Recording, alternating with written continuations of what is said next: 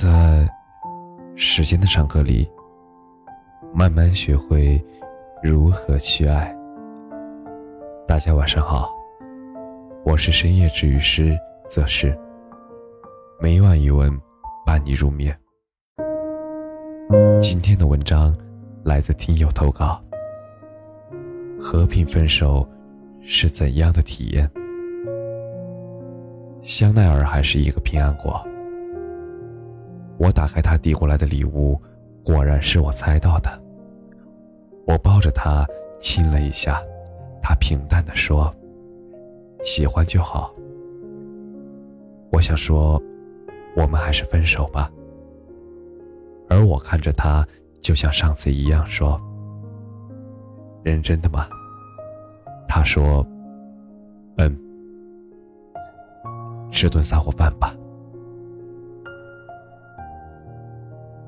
节日气氛很浓厚，一首不知道名字的、很温柔的背景音乐。窗户上挂满了水雾，玻璃外是淡黄色的路灯，在水雾下显得格外的朦胧。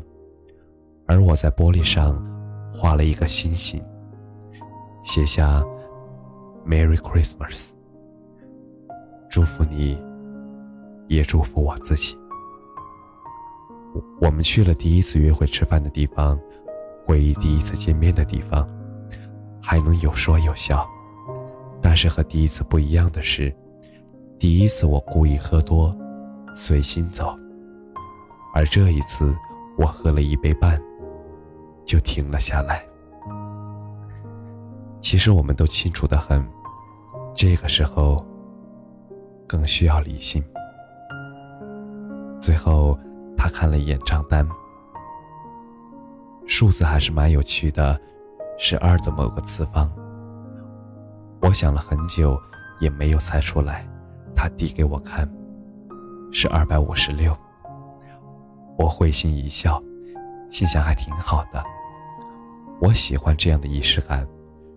虽然最后我们加了一份肉，退掉了一份啤酒。他说，像现在这样的状态。真的是太舒服了，而我说你真的是一个很好很好的朋友，我们真的很适合做朋友。他说我们很适合做情侣，不太适合考虑未来，也不太适合做夫妻。而他说他官宣一下，发一条朋友圈，我也觉得有点尴尬。他说不想陆陆续续的。有人过来问，我也觉得蛮合理的，尽管最后他在朋友圈也没有说明什么原因。于是，很多人过来问我们分手的原因。他的原话是：“我花了一年的时间，终于明白了，你之前为什么总说我们不合适。我花了一年的时间，终于明白了我们的感情观。”为什么不和？其实这已经不是第一次了。他还打趣的说：“我们之间还挺默契的嘛。”其实，上次提分手，我们打心底里都是不愿意的。但是从那以后，我们双方都开始做了心理的建设。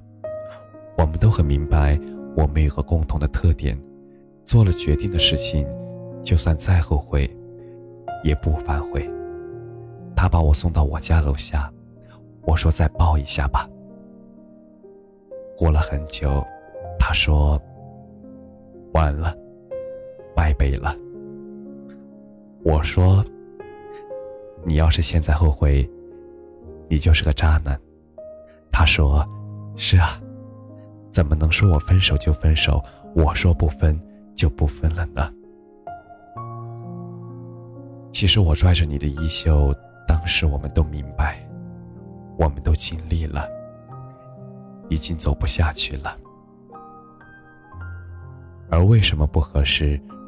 说到感情观的问题，他是那种把爱情看得很重的人，在爱情里很在意很多东西，而我则认为爱情在生活里不能占据太多，很多事情在我看来是无关紧要的。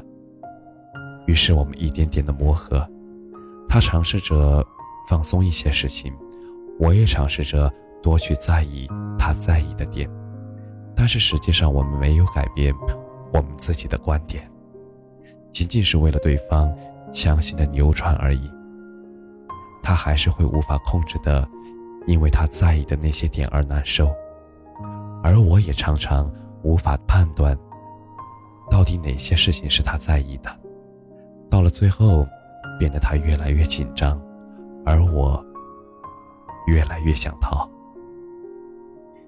其实也有人说啊，既然不是原则的问题，怎么就不能多包容一些了？我觉得吧。其实是因为情绪，在问题接二连三的出现时，即使我们解决了这个问题，我们都无法预知下次会不会还有别的事情。而慢慢的，我们也失去了耐心和信心，就像一张白纸，反复的揉搓，再打开，反反复复很多次，最后肯定无法避免会布满不可逆的褶皱。那么理性，是因为爱过吗？其实我们同居一年，在一起一年半，我们看见过对方各种样子，开心的、不开心的，出丑的、理性的。我们也在一起走过很多城市，也吃过很多美食，也去过很多地方打卡。我们也曾彻夜长谈，也曾把对方写进自己的未来里。其实，在某个时间点之前，我确信，我们是能走到最后的。所以，爱是一定爱过。而对于和平分手，其实我们只不过是不约而同的选择了一个体面的结果而已，都不是那种歇斯底里的人。而再说分手原因呢，其实没有背叛，没有第三者，甚至我们之间还留有一定的感情。之后呢，还能想起他的好，用他的话就是：浪漫的故事有个和平的结局，也算是个好结果吧。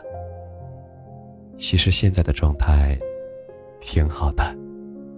谁都不想去打破。虽然分手的时候很难受，但是也有解脱。其实和平分手因人而异吧。如果决定好了，又担心以后的时间会重蹈覆辙，或许狠心一下就是最好的选择吧。感谢你的收听，